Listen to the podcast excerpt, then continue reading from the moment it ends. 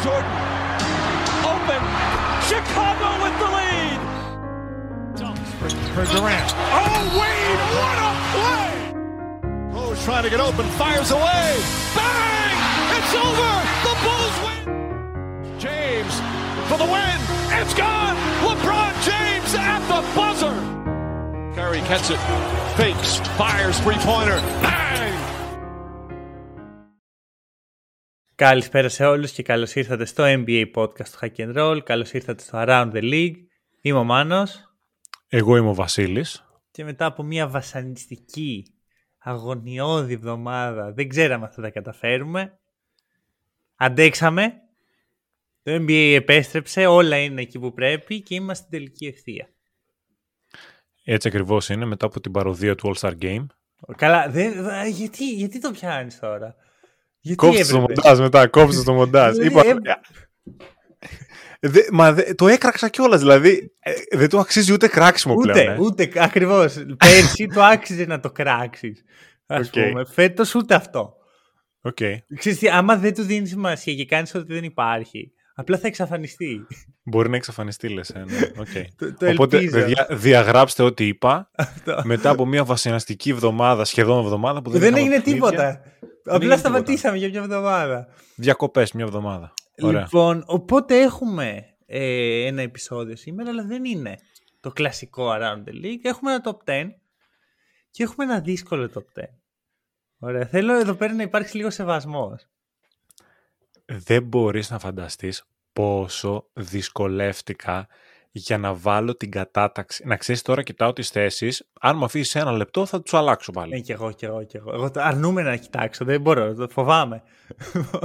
Αρχικά. Δηλαδή την ώρα που θα σου λέω τα νούμερά μου, θα λέω αυτό τώρα γιατί τον έβαλε εδώ, θα μπορούσε να μπει πιο πάνω. την ώρα που θα στο λέω. Δηλαδή άμα με ρωτήσεις γιατί τον έβαλες στο 9, μπορώ να σου πω έλα ντε.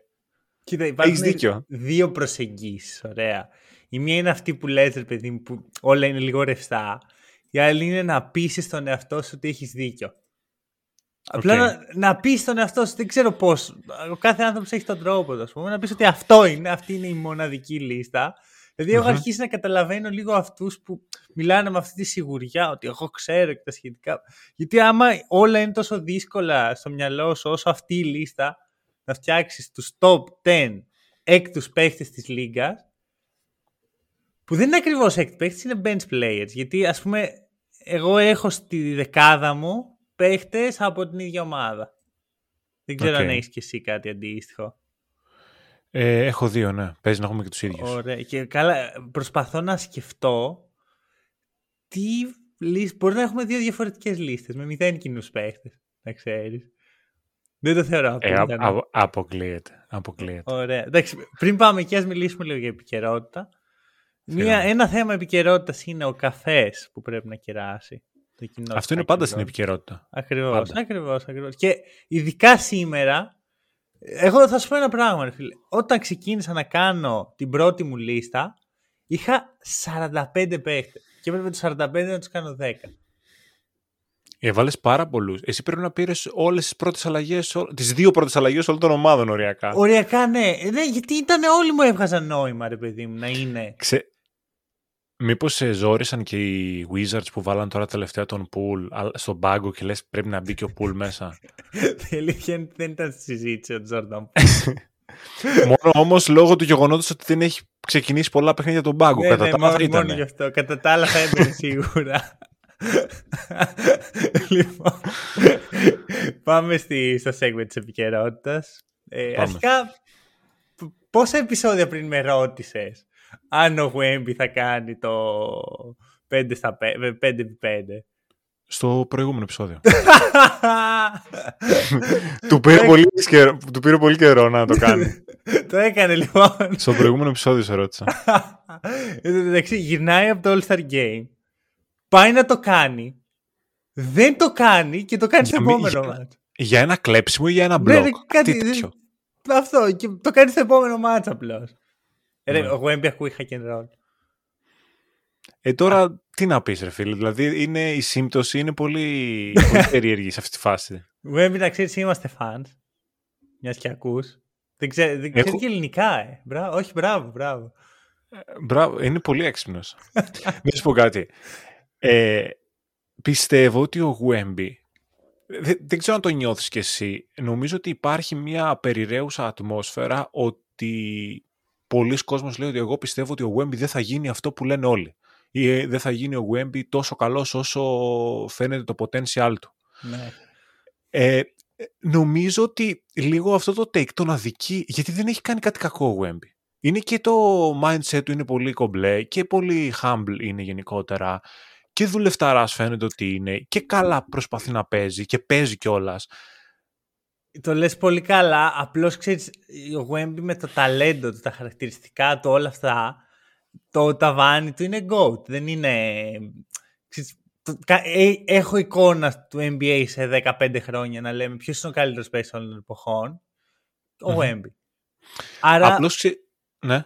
Ε, ξέρεις, όταν αυτό είναι το μέτρο σύγκρισης, είναι λογικό κάποιος να πει ε, εντάξει, δεν θα γίνει αυτό. Ξέρεις, γιατί είναι δύσκολο, δεν είναι κάτι εύκολο. Αυτός πιστεύω είναι και ο λόγος που παίρνουν οι περισσότεροι. Και εμείς μαζί λίγο στην αρχή, μην βγάζω τους εαυτούς μας απ' έξω το take ότι ο Wemby δεν θα γίνει τόσο καλός. Γιατί αν βγει αυτό, θα φανούμε ότι, ξέρεις, εμείς λέγαμε, πηγαίναμε όχι με την mainstream άποψη, πηγαίναμε με την άλλη πλευρά. το ναι, είχαμε ναι. δει ότι ο Web δεν θα γίνει τόσο καλός Κοίτα, θα σου πω. Υπήρχε, ρε παιδί μου, η φάση που ο Τσέτ έπαιζε πολύ καλά και λέγαμε mm-hmm. Rookie of the Year και τα σχετικά, αλλά δεν, για μένα όποιος θεωρεί ότι ο Wemby δεν είναι ήδη σε αυτή τη φάση, έτσι, γιατί έχει περάσει καιρός, έχει αλλάξει το πράγμα, ήδη top 30 το 25, απλά δεν βλέπει το, το, το Spurs καθόλου. Που δεν τον αδικό, γιατί είναι η Spurs, αλλά παρά είναι καλός αυτή τη στιγμή. Δεν, δεν ξέρω. Και είναι, και είναι αυτό που είπες, είναι και το mindset, το mentality. Η Λίγκα έχει πρόβλημα. Λοιπόν, έχουμε απόλυση προπονητή. Έχουμε... Πες να είναι η δεύτερη... Πώς, πώς έχει γίνει ο, Γκρίφιν; Έχει γίνει Έλα, άλλη. Δεν μου έρχεται κάτι τώρα στο μυαλό, να σου πω την αλήθεια. Κάτι τουλάχιστον πολύ έτσι εκοφαντικό δεν μου έρχεται. Ζακ Βον, λοιπόν, είναι παρελθόν από τους Brooklyn Nets. Και εγώ ρωτάω τους Nets, τι περίμεναν ακριβώς από τον Ζακ Βον να πετύχει; Να σου πω ειλικρινά πώς νιώθω έτσι. Τώρα θα... Εγώ θέλω πάντα να είμαι ειλικρινής και μαζί σου και με το κοινό μας. Νιώθω ότι το, το συγκεκριμένο topic απλά θα μας φάει χρόνο το επεισόδιο και θα μας ε, πιέσει να βγάλουμε το επεισόδιο στην ώρα. Δεν, δεν, βρίσκω, δεν βρίσκω κάποιο ενδιαφέρον να συζητήσω γι' αυτό. δηλαδή υπάρχει κάτι ενδιαφέρον στους Brooklyn Nets αυτή τη στιγμή; Ο Μικάλ Bridges και το γεγονό Πλέον... ότι δεν θα τον ανταλλάξουν ούτε για όλο το stardom του NBA. Όλα τα picks, ρε. Δεν βρίσκω κάτι αξιόλογο να συζητήσω για τους, για τους Nets. Ο προπονητής, OK. Okay γενικά θα σου πω, οι Nets για μένα είναι από τα πιο ενδιαφέροντα franchise. Τουλάχιστον ήταν όταν γινόταν τα, όταν είχε το δράμα με τον Kyrie, τον KD και όλα αυτά. Με ξενερώνει πάρα πολύ αυτό που έγινε. Γιατί πίστευα ότι το franchise έμαθε. Έμαθε ρε παιδί μου ότι αυτό που κάναμε δεν ήταν Και τώρα νιώθω ότι πάμε ένα βήμα πίσω. Πάμε στο να απολύσουμε τον προπονητή. Λες και θα αλλάξει κάτι. Μου θυμίζει λίγο την απόλυση Κένι Άτκινσον. Όχι ότι είναι καλός ο Βον. Δεν τον θεωρώ κάτι αξιόλογο σαν προπονητή.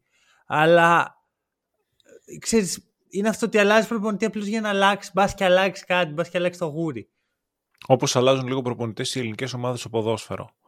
Κάπως έτσι αυτό. Γύρισαν τα άστρα, ρε παιδί μου, αλλάξαμε και ναι. προπονητή. Αυτό. Έχουμε όμως και μια ανανέωση προπονητή. Αυτό έχει ένα ενδιαφέρον. Αυτό αρέσει, ωραία. Steve Kerr, εκπέκταση για δύο χρόνια, το οποίο μου φαίνεται πολύ λίγο για προπονητή, ας πούμε. Ε, και ένα προπονητή ο οποίος δεν, δεν είναι, ας πούμε, ένας ε, τρίτο-τέταρτος που τον δοκιμάζεις, είναι ο Steve Kerr. Είναι καραπρούβεν. Ναι. Δηλαδή, είναι... δηλαδή, αν είσαι οι Warriors, τον θες. και η επέκταση είναι... Πιστεύω ναι δύο χρόνια 35 εκατομμύρια. Ο, ο λόγος που τονίζω αυτό είναι γιατί προφανώς ο Κέρ έχει την πρόθεση να είναι λίγα τα χρόνια.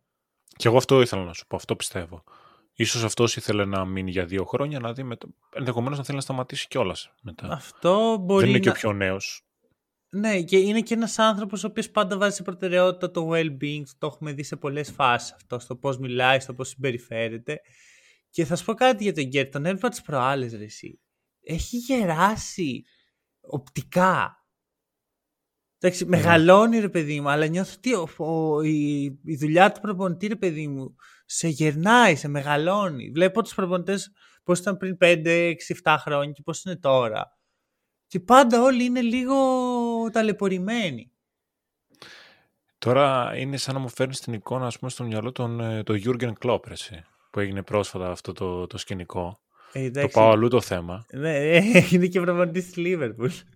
ναι, αλλά μιλούσε πολλοί κόσμος για αυτό που ακριβώς περιγράφεις, ότι πόσο έχει γεράσει μέσα στα χρόνια, ε, κυρίως λόγω της ε, πνευματικής πίεσης, της κούρασης, του άγχους.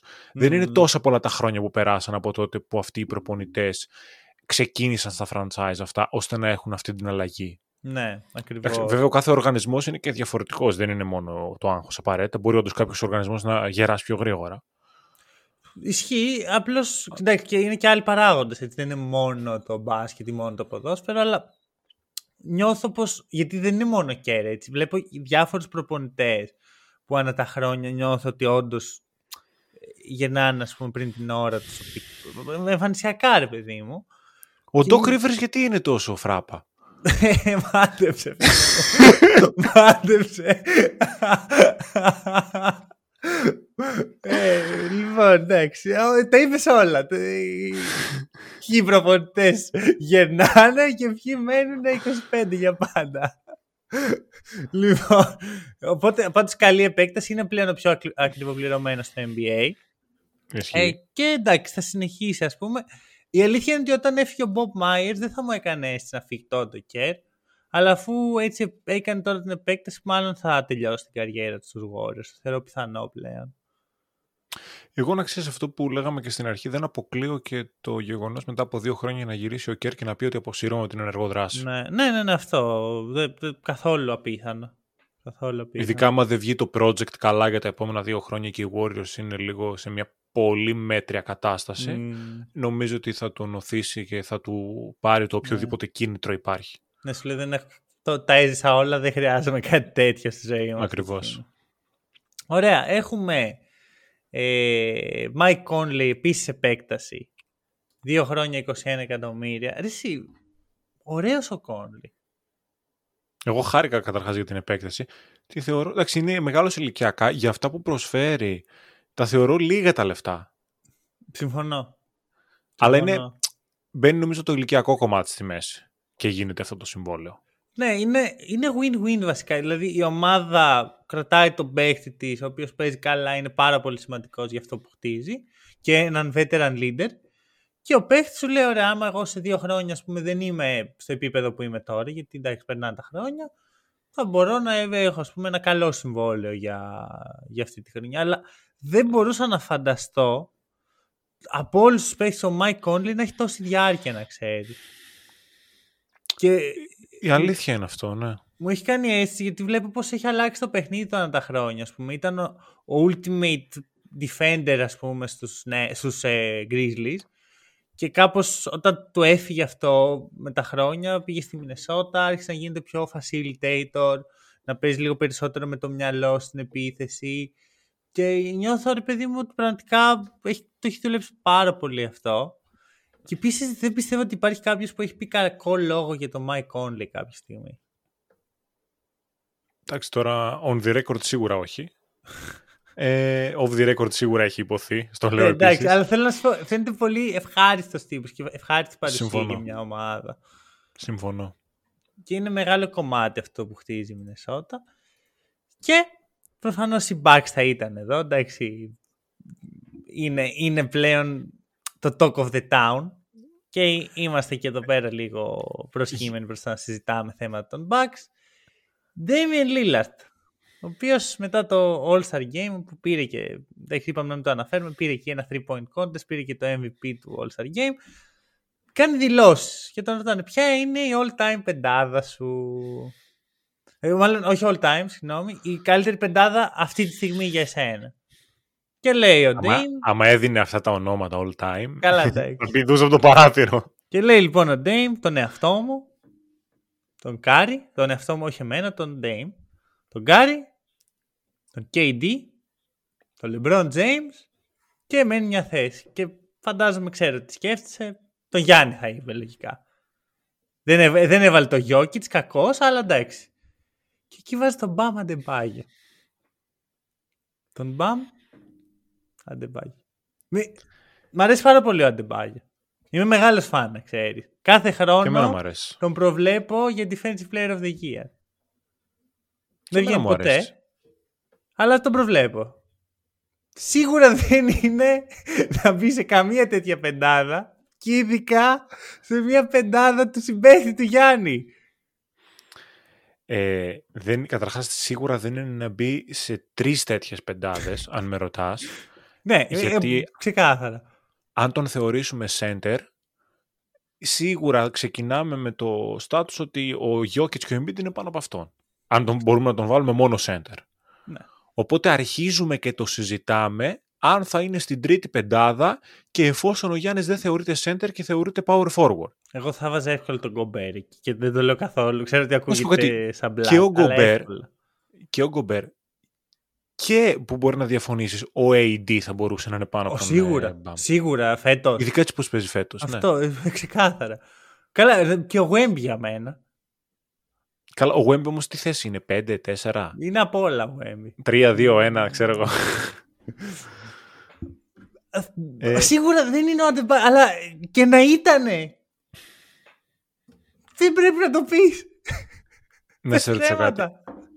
Υπάρχει περίπτωση μία στο εκατομμύριο αυτό το πράγμα να μην είναι μπιχτή και σπόντα. Ρε φίλε, έτσι φαίνεται. Είναι που... Δεν καταλαβαίνω γιατί. Δηλαδή, θα σου πω κάτι.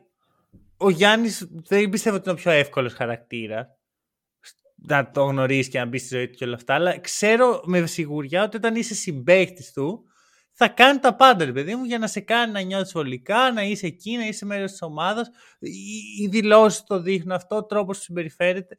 Πώς γίνεται να το κάνεις αυτό; Ε, ρε, εσύ, γι' αυτό, ε, καταρχάς δεν θεωρώ ότι ο Λίλαρτ είναι κα, κανένας χαζός παίχτης, γενικά. Όχι, χαζός δεν είναι. Βγάζουμε τη φετινή σεζόν που έχουμε δει διάφορα. Μέχρι σήμερα θεωρούσα ότι ο Λίλαρτ είναι ένας παίκτης που είναι πάρα πολύ έξυπνος γενικά, πέρα του, πέραν του ταλέντου του.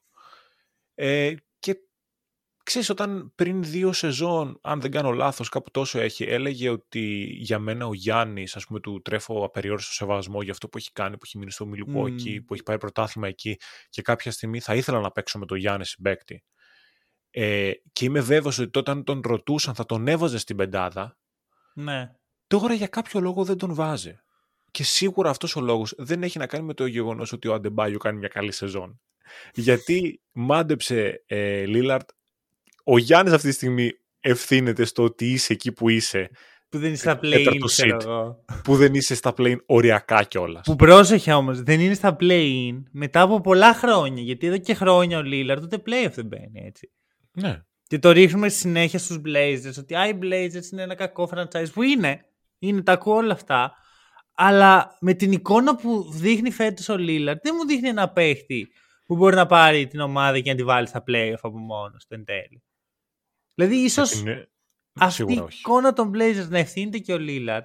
Και ξέρεις, είναι αυτό ότι σε κουβαλάει ο Γιάννης, έχεις πάει στην ομάδα του Γιάννη για να πάρεις πρωτάθλημα και αντί να πεις και ευχαριστώ, πετάς ας πούμε τις πόντες και βάζεις και, βάζεις και ένα παίχτη, τον Miami Heat, που εκτός από μεγάλους αντίπαλους στον Bucks, είναι και πολύ, ας πούμε, ξέρεις, είναι η ομάδα που ήθελε να πάει ο Λίλαρντ το καλοκαίρι. Γι, αυτό, γι' αυτό εγώ το λέω σπόντα. Γιατί αν έβαζε το Jokic, δεν θα έλεγα τόσο πολύ κάτι, να ξέρεις. Για μένα Ασχέτως πάλι θα που- ήταν ε, τραγωδία έτσι, να βάλει LeBron και KD πάνω από το Γιάννη.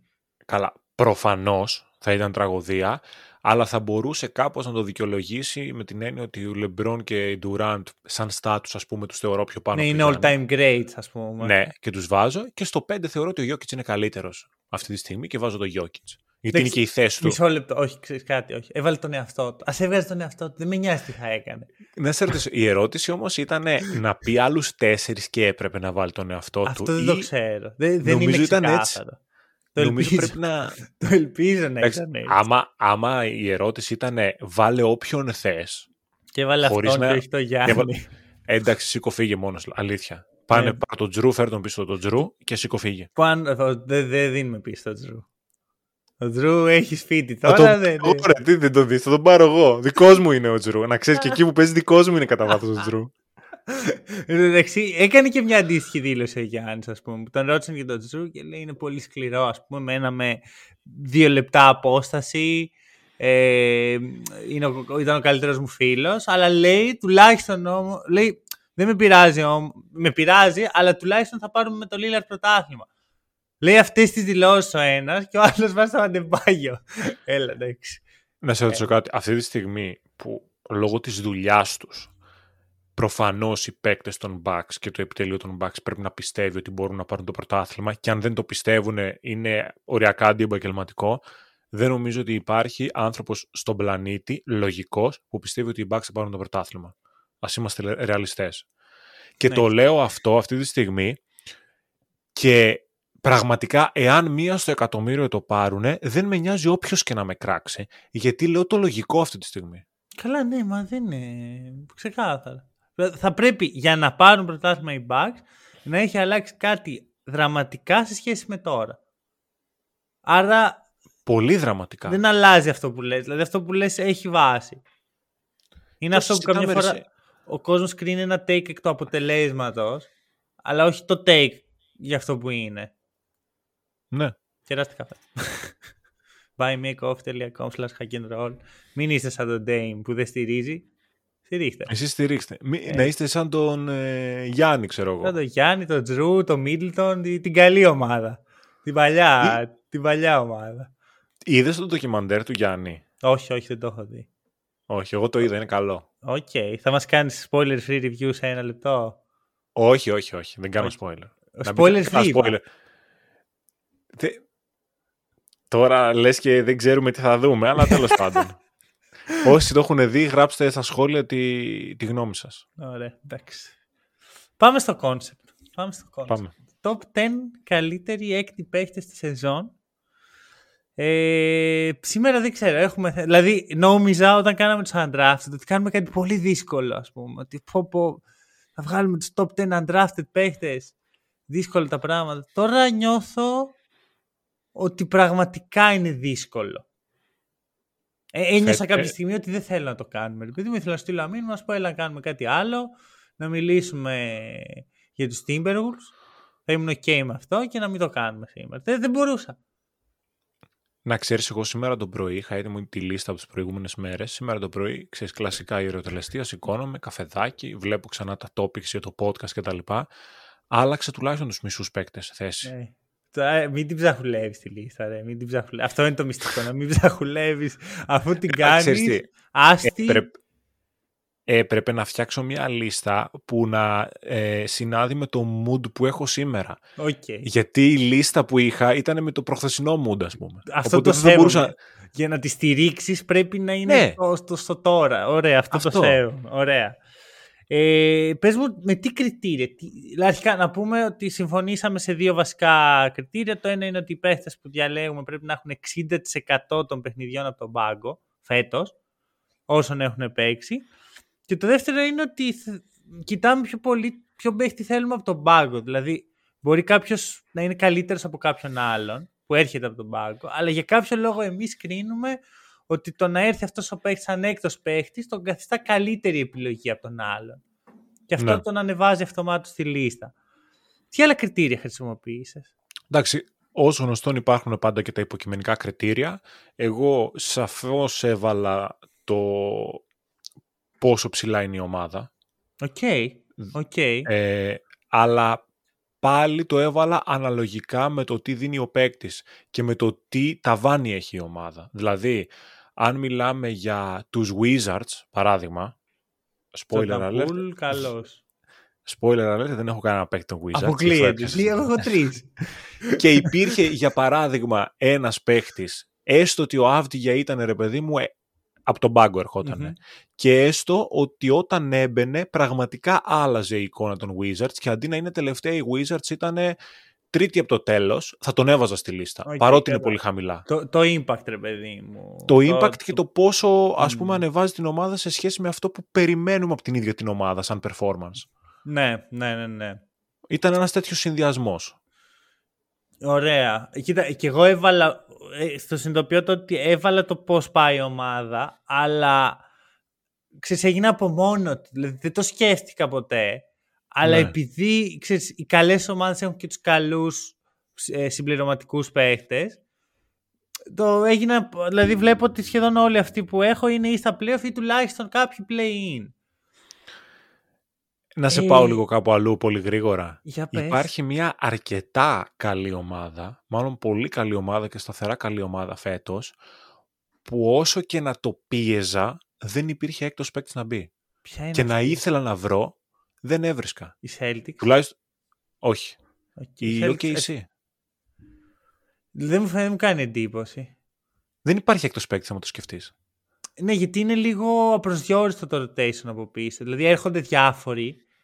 Και εγώ είχα δύο-τρεις, ας πούμε, σημειωμένους στην αρχική μου λίστα, αλλά όσο το βλέπεις, όντως δεν υπάρχει. Ίσως αυτό προ- δείχνει ότι υπάρχει ένα θεματάκι στο βάθος. Βέβαια, ξέρεις, παίζουν Ίσως έτσι ναι. κι αλλιώς πολλοί starters. Υπάρχει αυτό. Παίζουν πάρα πολύ. Αντίστοιχα, θα σου πω το εξής. Υπάρχουν κάποιες ομάδες που δεν τις σκέφτηκα καν. Π.χ. οι Celtics, Bucks, ε, Nuggets. Εκεί δεν υπήρχαν παίχτες να επιλέξεις. Εντάξει, έγραψα ας πούμε στους πρώτους 45 Sam Hauser και... Βασικά όχι ψέμα, η Bucks υπάρχει, η Bucks υπάρχει. Sorry, μπερδεύτηκα. Αλλά έγραψε εκεί ένα Δεν, Sam δεν μιλάω, Hauser. βλέπεις, δεν έχω Ναι, πει, ναι, δεν ναι, έχω όχι, κάνει το, σχόλιο. το, το σκέφτηκα. Εντάξει, το, τον βλέπω εδώ τον παίχτη τον έχω, αλλά ε, ο Sam Hauser ας πούμε τον έγραψε, έγραψε το Christian Brown, τους έσβησα αμέσως γιατί κατάλαβα ότι δεν είναι αυτό το νόημα της ομάδας. Είναι Σωστό. κάτι άλλο η ομάδα αυτή, δεν είναι το βάθος της. Σωστό. Ε, είναι. έβαλε σαν κριτήριο το πιο σημαντικό για μένα είναι η αλλαγή του ρυθμού, ρε παιδί μου. Να μπαίνει ο παίκτης από τον πάγκο, να σου αλλάζει το ρυθμό, να σου δίνει κάτι καινούριο. Με νοιάζει πάρα πολύ. Και το αν είναι καλύτερος σαν παίκτη να έρχεται από τον πάγκο από ότι σαν starter. Εδώ Αυτό θα, είναι σημαντικό. θα δεις κάποιες σημαντικό. επιλογές. Ας πούμε υπάρχουν κάποιοι παίχτες που είναι καλοί έκτη παίχτες, αλλά νιώθω ότι αν έπαιζαν βασικοί θα ήταν πολύ καλύτεροι. Shout out στο μεγάλο Θοδωρή Παπαλουκά. Ναι. Α, εντάξει, αυτός ήταν ο, ο απόλυτος έκτος παίκτη. Αυτός Για είναι ο μένα. καλύτερος Ευρωπαίος sixth man ever, νομίζω. Βασικά είναι ο, ο πρώτος Ευρωπαίος Sixman. Αυτός το έφτιαξε. Ναι. Δεν υπήρχε η έννοια του Sixman στην Ευρώπη μέχρι να το φέρει ο Βαλουκάς. Ε, Ισχύει. μεγάλη, μεγάλη αδυναμία, να ξέρεις. Και εμένα, και εμένα. Ε, πάμε σε honorable mentions. Κοίτα, να, να συμφωνήσουμε δύο πράγματα. Ωραία. Δεν, επειδή πιθανώς δεν έχουμε αρκετά κοινά στα δικά μου honorable mentions να είναι στη δεκάδα σου, ας μην πούμε τι έχουμε από τα honorable mentions του άλλου. Α τα ακούσουμε απλώς και μετά συζητάμε. Εγώ να ξέρεις, θα στο κάνω πολύ εύκολο γιατί έχω μόνο δύο. Oh, oh εγώ έχω πάρα πολλά. Για Όχι, πες. εγώ έχω μόνο δύο. Ε, ποντάρω ότι θα τον έχεις στη δεκάδα σου. Αυτόν τον έναν. Μην, άμα θες πες το μετά. Ναι, ναι, ναι. Ο, ο Τρέι Μέρφυ ο τρίτος. Είναι το ένα honorable mention. Δεν Γελάει, τον έχω. γελάει. Είναι στα, Δεν είναι τον στα έχεις. honorable mention. OK. Ίσως δεν τον έβαλες γιατί έχει λίγα παιχνίδια. ε. Ακριβώς. Ακριβώς. Και εγώ γι' αυτό δεν τον έβαλα. Ίσως τον έβαζα. Έχει 32 παιχνίδια μόνο. Ναι. Ακριβώς. Και, Και ο άλλος είναι ο Duncan Robinson. OK.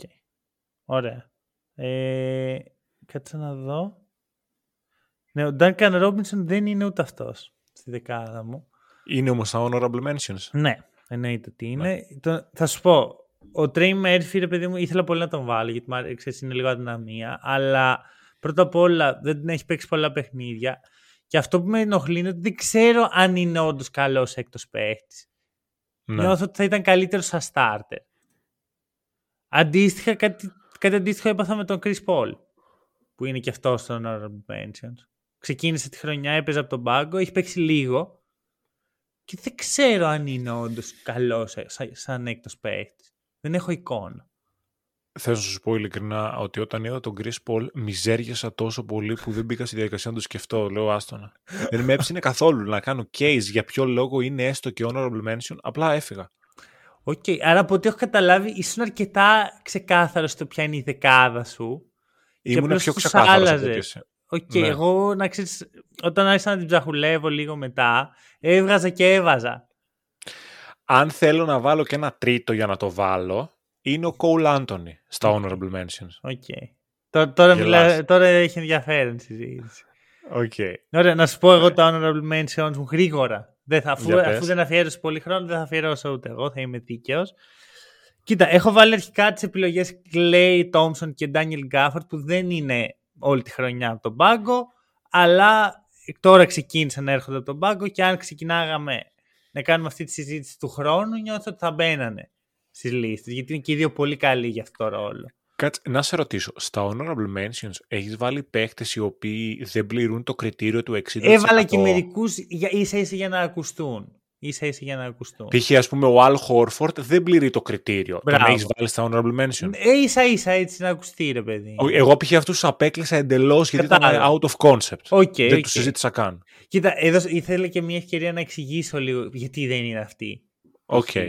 OK. Ας πούμε, ο Clarkson για ένα ματς δεν πληρεί τα κριτήρια.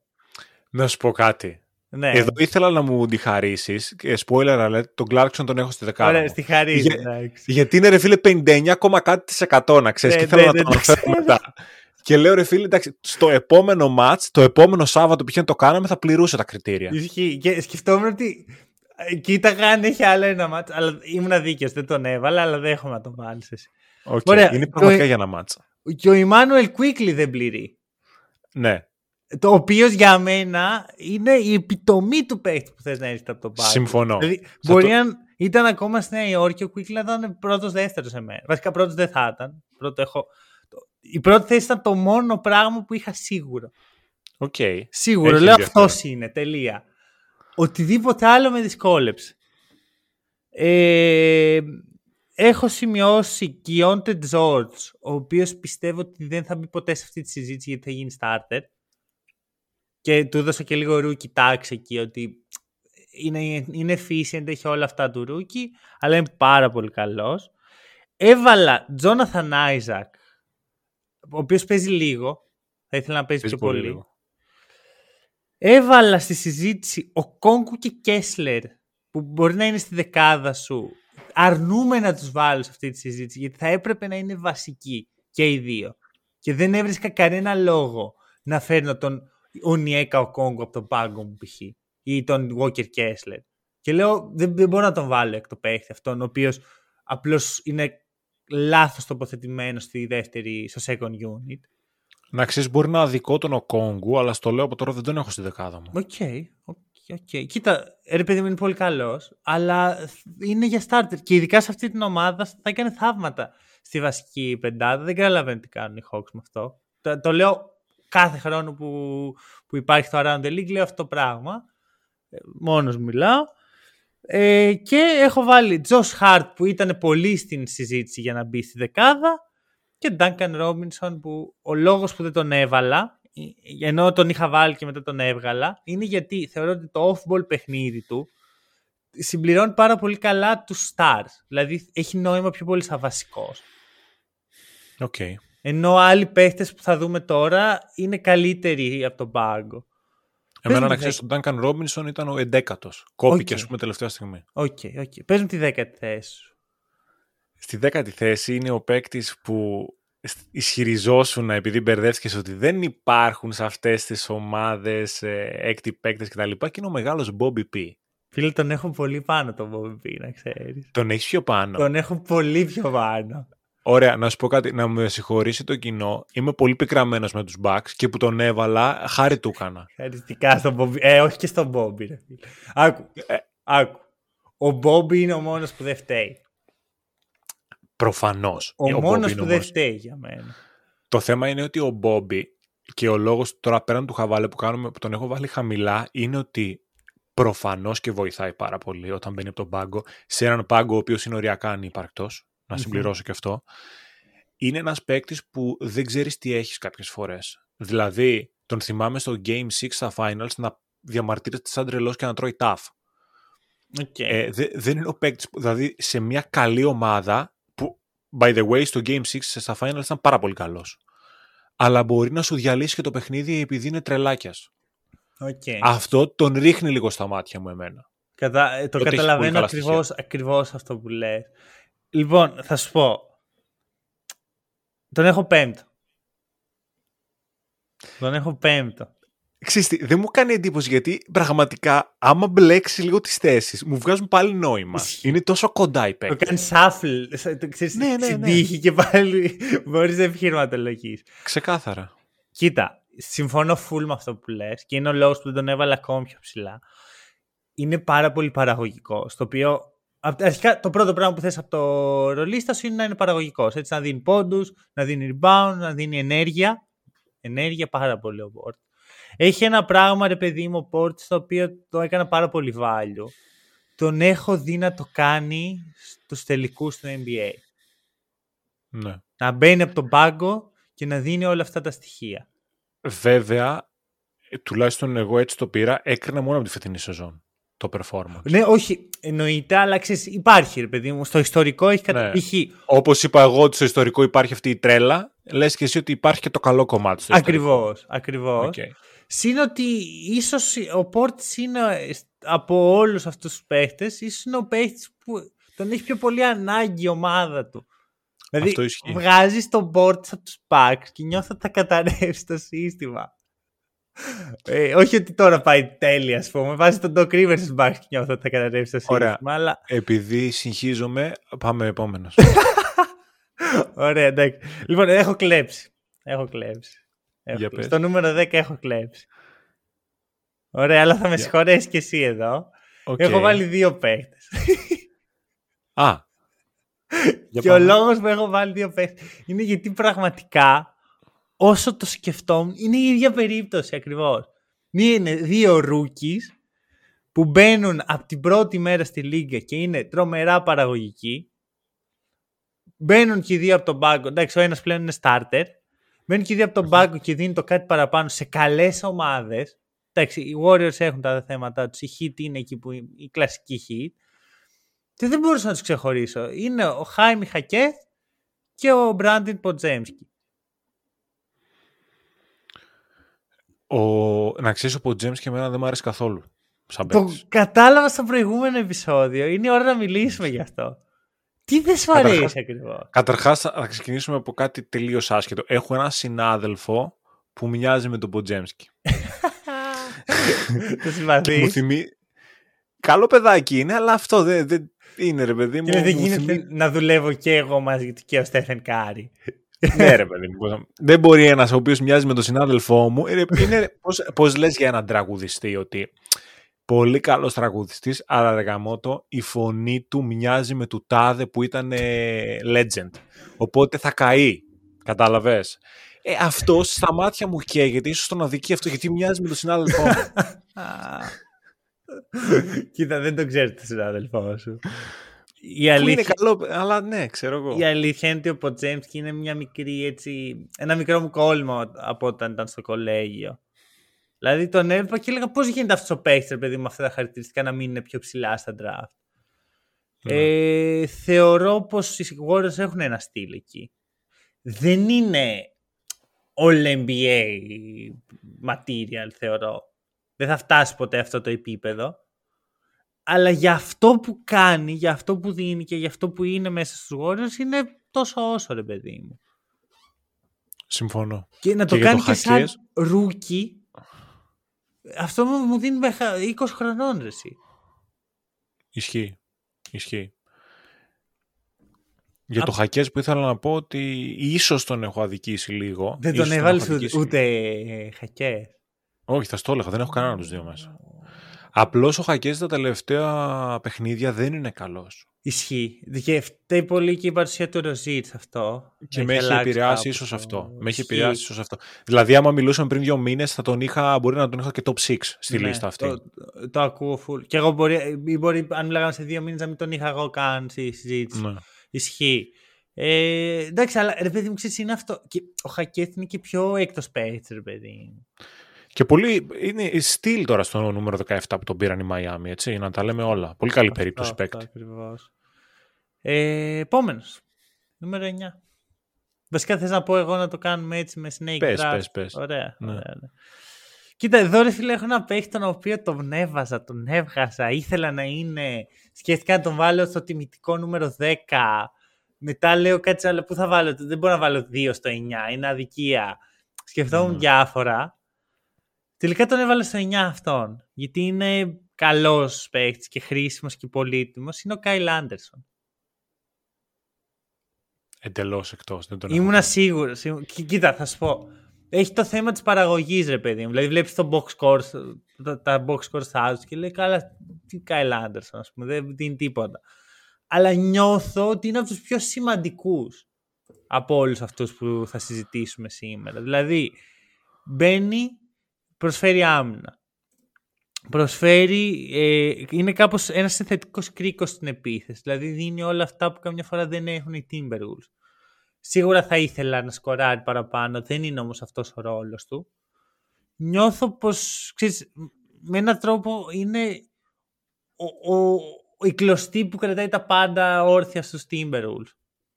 Έστω Εντάξει, και δεν το τον πιστεύω πάγκο. εγώ αυτό. Ναι. Δεν το πιστεύω εγώ αυτό. Εντάξει, δεν είναι η κλωστή που κρατάει τα πάντα όρθια, είναι πολύ βαρύ. Όταν έχει μέσα τον Γκομπέρ, τον Κατ, τον ε, Άντωνι Έντουαρτς. Ρε φίλε, ναι, αλλά είναι κάτι στιγμές Τον που νιώθω Conley. ότι αυτός είναι ο παίχτης. Δεν μπορώ να βάλω μέσα παίχτη καταρχάς που έχει κινέζικο όνομα Λί Κάιερ. Α ξεκινήσουμε από τα. Τι να κάνω, έπρεπε να πάει, τι- τι- έπρεπε να παίξει και την Κίνα το καλοκαίρι. Θα σου πω, εμένα ο Γάιλ Άντερσον δεν με ψη... χρήσιμος είναι, έτσι δεν το ισοπεδώνω όλα, δεν με πολύ ψήνει σαν παίκτης γενικά. Οπότε, δηλαδή, σκέψω ότι δεν τον είχα ούτε στα... στο να τον φιλτράρω. Τον είχα τόσο εκτός. Ούτε στην πρώτη σου τέτοια, στην πρώτη, στο πρώτο σου πέρασμα. Δε... Εντάξει, στο πρώτο μου πέρασμα τους είχα θεωρητικά όλους. Δεν τον είχα, ας πούμε, στην 20 Οκ. Α το πω έτσι. Οκ, δεν τον είχα οκ. στην 20 τον είχα πιο κάτω. Ωστόσο, δεν βλέπεις καθόλου impact όταν μπαίνει, ας πούμε. Εντάξει, βλέπω impact, ρε παιδί μου. Βλέπω impact, αλλά περισσότερο το βλέπω ότι υπάρχει μια ομάδα η οποία δουλεύει καλά αμυντικά, Μμμ. κυρίως αμυντικά, γιατί επιθετικά έχουν προβλήματα οι, οι Timberwolves, ε, και κουμπώνει αρκετά εύκολα σε αυτό. Δηλαδή, νομίζω ότι η ομάδα τον έχει κάνει να φαίνεται ότι είναι τόσο χρήσιμος. Αν τον πάρεις τον Κάιλ Άντερσον σε μια άλλη ομάδα, δεν θα έχει impact, θεωρώ, ιδιαίτερα. Δεν το πιστεύω. Εγώ, ε, αυτό, εκείνη, κοίτα, αρχικά έχει impact όλη την καριέρα ουσιαστικά, ρε παιδί μου. Όπου και να είναι, κάτι δίνει. Και στο Memphis, εγώ θεωρώ ότι ήταν πολύ υποτιμημένη η παρουσία του. Οκ. Λέγαμε, ας πούμε, ότι α, OK, okay, Κάιλ Άντερσον, slow mo, σιγά και ξέρεις, κάποια στιγμή απλώς βγήκε και λες, oh, κάτι έκανε ο slow mo. OK. Νιώθω ότι κάνει το ίδιο πράγμα τώρα για τους Timberwolves. Νομίζω ότι είναι πολύ under the radar παίχτη. Ή μπορεί εγώ απλώς Μπορεί, να, μπορεί. είμαι, να, να με Μπορεί να τον ξεγελάει ο, έχω ο αδικήσει. Popovich, ξέρεις, είναι αυτό ότι όταν κάποιος έχει περάσει από τους Spurs, λες, όπου κάτσε, περίμενε. Οκ. Νούμερο 9 Το δικό, δικό, μου, σου. το δικό μου το 9 είναι ο παρά ένα που θα έπρεπε να μείνει εκτός, είναι ο Jordan Clarkson. Ωραία, ωραία. Εντάξει, Τον ε, έχω βάλει ε, στο το εννιά. δεχόμαστε. Ένα μάτς. Ένα Ναι. μάτς. Και ξέρεις κάτι, είναι και ο, ο, ο, ο ultimate έκτος παίχτης. Ναι, είναι βασικά άμα μου έλεγες ε, Sixth Man ποιου έχει στο μυαλό σου, π.χ. σαν ε, τρεις πρώτους να μπουν σε ψηφοφορία κάθε χρόνο για το βραβείο, ο Clarkson θα είναι από τους πρώτους που θα μου έρθει κάθε Ναι. χρόνο. Ναι, τη ναι, τελευταία ναι. σεζόν. Ναι. Δηλαδή, νομίζω ότι αν είχε αυτό το ένα παραπάνω παιχνίδι και εσύ θα τον είχες στη δεκάδα σου λογικά. Ο, θα τον έχει και, ψη- και πιο ψηλά από ό,τι εσύ νομίζω. Να ξέρεις, εγώ τον έβαλα στο 9, που είναι λάθος αυτό που κάνω, έτσι το παραδέχομαι on air. Τον έβαλα στο 9 επειδή ένιωθα τύψεις που για ένα παιχνίδι έπρεπε να μείνει έξω και λέω αφού κλέβω που κλέβω. Ας μην Βάλτε τον κλέψεις τόσο. χαμηλά. Μην, μην τον βάλω το φόρ, ας πούμε, γιατί κάπου εκεί τον σκεφτόμουν. Ναι. Μην κλέψω τόσο πολύ. Ε, και Οπότε- εκεί είναι για μένα, ναι, συμφωνώ. Ναι. Συμφωνώ. Δικαιολογούμε δηλαδή για ποιο λόγο έχει μπει στο 9. Ναι, ναι. Αλλά είναι πάρα πολύ καλός. Εντάξει, έχει φοβερό impact στην ομάδα του. Μμμ. Ε, Έχει αυτό που έλεγε ο Είναι- Wade, ρε παιδί μου, έλεγε ο Dwayne Wade, ότι αν έπαιζα σήμερα, θα ήθελα να είμαι ο Jordan Clarkson. λέει, Να πηγαίνω, να παίρνω 15 shoot και μετά να κάθομαι στον πάγκο και να ξεκουράζομαι. Εντάξει, δεν είναι και λίγα 15 σουτ. Ω, ρε παιδί μου, ναι, αλλά θέλω να πω, ο Clarkson δικαιολογεί αυτά τα shoot. Έχει αυτή, Ναι, ναι, αυτή είναι ναι. η παρουσία του. Ότι αυτό κάνει, αυτό, σε αυτό είναι καλός και αυτό παίρνει jazz όλα αυτά τα χρόνια από αυτόν. Θα τον ήθελα σε μια άλλη ομάδα. Έχει volume γενικά στα shoot του. Δεν έχει και το καλύτερο field goal, είναι στο 41%, αλλά ξέρεις, δίνει ρε παιδί μου, παίρνει και δύσκολα shoot και δίνει 17,2 πόντους από τον πάγκο. Είναι involved και στο δημιουργικό Ναι. κομμάτι των, ε, τον είναι, jazz. είναι σαν τον Λου Williams βασικά. Είναι ο, ο νέος Λου Williams. Εσύ. Ε, Αυτή, Ποιο- Αυτό το πράγμα που περιγράφεις. Σε πολύ πιο αθλητικό, πάντως θα έλεγα εγώ. Καλύτερο κορμί και τα λοιπά. Βοηθάει και στα rebound περισσότερο Ναι, και ναι, στην ναι, άμυνα σίγουρα. περισσότερο. Εντάξει, απλά ο Williams ήταν πιο bowler, ρε παιδί μου. Ξέρεις, ήταν, Σύμφωνο. αυτό, ήταν κάτι στιγμές που λες, ωραία, δεν θα το χάσει τώρα. Απλά θα το Ισχύει βάλει. αυτό. Ε, αλλά ε, εκτιμάω πάρα πολύ Clarkson. Σου λέω, θα τον ήθελα απλώς επειδή οι Jazz τα τελευταία χρόνια είναι έτσι, έχουν αυτή τη μιζέρια και δεν διεκδικούν κάτι. Θα τον ήθελα, ας πούμε, στους ε, Bucks. Μ' άρεσε στους Τώρα Bucks. επίτηδες το κάνεις. Πάνε στον επόμενο. Κάθε φορά. Όποιον και να πούμε, θα τον ήθελε στους Bucks. Ωραία, προχώρω. λοιπόν, να ξέρεις, θα, θα πεις πρώτα το 8 σου. Πιστεύω το 8 μου δεν το έχεις καν σκεφτεί. Λες. Ναι, ναι, ναι, πιστεύω. Δηλαδή είναι ένας παίχτη που δεν τον έχεις. είναι πολύ under the radar, θεωρώ. Βέβαια Οκ. μπορεί και να σε υποτιμάω εδώ. Ε, είναι υπερτιμάς τον παίκτη. Τι; Είναι υπερτιμάς τον παίκτη. Αυτό σίγουρα το κάνω. Α, οκ. Σίγουρα το κάνω. Πες το Νομίζω δικό ότι σου είναι- αυτό; Το δικό μου το 8 νομίζω είναι safe επιλογή γενικά. Για πες. Και δεν είναι ότι έχω να πω και πάρα πολλά. Είναι ο Benedict Mathurin. OK. Δεν Α, ξέρω αν τον τον έχεις έβαλα στη στα λίστα σου. honorable mentions. Ε, όχι, δεν τον έχω. Οκ. Και θα εξηγήσω γιατί έχω, Ο- το σκεφτόμουν πάρα πολύ ώρα αυτόν. Οριακά λέμε δύο δεκάδες. Ε. Ναι, Δεν ναι, ξέρω- μέχρι τώρα δεν έχουμε συμπέσει. Α, ο Μπομπ Πόρτις. Συνθέτει τις δύο δεκάδες. Σωστό. Ε, θα μπορούσε και να μην είναι, γιατί ε, οι Pacers επιθετικά είναι μια αρκετά καλοδουλεμένη μηχανή που κυκλοφορούν πολύ καλά την μπάλα. Προφανώς ο Χαλιμπέρντον είναι ο νούμερο ένα παράγοντας σε αυτό το κομμάτι. Αλλά με μερικά σκαμπενεβάσματα θα έλεγα ότι ο Μάθρον από τον πάγκο όντως δίνει πολύ καλά πράγματα επιθετικά και είναι από τους λίγους που μπορούν να βοηθήσουν και αμυντικά την ομάδα που δεν είναι καλή γενικά αμυντικά καθόλου. Σίγουρα. Είσαι σίγουρος ότι μπορεί. Να βοηθήσει αμυντικά την Ναι. ομάδα. Γιατί Σίγουρος δεν πραγματικά είμαι, ρε, εσύ. νιώθω ότι δεν προσφέρει τίποτα σε αυτό το τομέα. Όταν το Να σου πω βλέπω. κάτι. Ε, Ίσως εδώ του δίνω κάτι παραπάνω από αυτό που αξίζει, αλλά βλέπω ότι έχει τα σωματικά προσόντα τουλάχιστον να το κάνει. Μ, Αυτά σωματικά προσόντα τα έχει. Αλλά αυτή τη στιγμή, κοίτα, αρχικά θα σου πω. Έχω ξενερώσει πάρα πολύ με την εξέλιξη αυτού του παίχτη. Δηλαδή μπαίνει πέρσι. Είναι τελείως inefficient, παίρνει πάρα πολλά shoot. Αλλά βλέπω ρε παιδί μου μια όρεξη να μπει στο ρυθμό να βελτιωθεί και τα σχετικά. Και φέτος ρε, εσύ βλέπω ένα παίχτη. Δύο φορές χειρο... δύο επίπεδα κάτω από πέρσι. Και το χειρότερο για μένα είναι το η εικόνα του μέσα στο παρκέ είναι κάτι στιγμές και στην άμυνα αλλά και στην επίθεση. Μοιάζει τελείως εκτός τόπου και χρόνου. Και λέω και τι πήγε λάθος. Δηλαδή, πώ ο περσινός παίχτης που εντάξει είχε πει και την ε, ε, επική βλακεία ότι εντάξει ο Λεμπρόν πρέπει να αποδείξει ότι είναι καλύτερος από μένα. Κάτσε ρε. Κάτσε ρε αγόρι. Αλλά Εντάξει, αυτά δεν τα προσμετράω τόσο. Τώρα εγώ Εντάξει, βλέπω μόνο ναι, το, ναι, ναι. το Λέει impact που έχει αυτό. στην ομάδα. μπαίνει, παίζει καλά και τώρα ξαφνικά είναι σκιά του εαυτού του. Έχει, κάνει, έχει ανέβει, δηλαδή στην αρχή ήταν άθλιος, τώρα είναι μέτριος. Ε, νιώθω ότι πραγματικά κάνει empty stats. Εγώ νομίζω ότι είναι πάνω από μέτριος σε αυτή τη, σε αυτή τη Οκ. φάση. Νομίζω Οκ, ότι είναι πάνω εντάξει, από μέτριος σε αυτή τη Δεν θα φάση. κρυφτώ, οι τελευταίοι Pacers δεν μου γεμίζουν καθόλου το μάτι, δεν με τραβάνε να Σα- σου δω.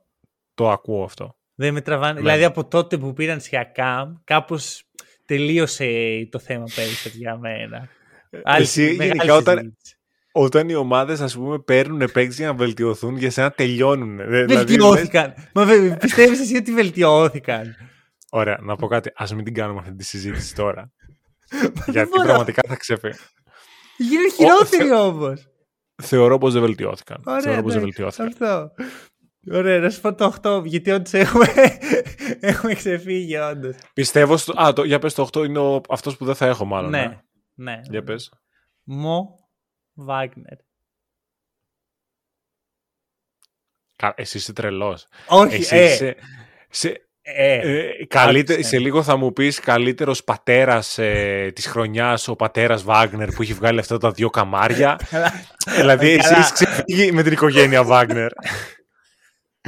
Εντάξει, Τους έχεις αγαπήσει όλους. Εγώ όχι και sixth man ε, στο top 10 ο Μο Βάγνερ.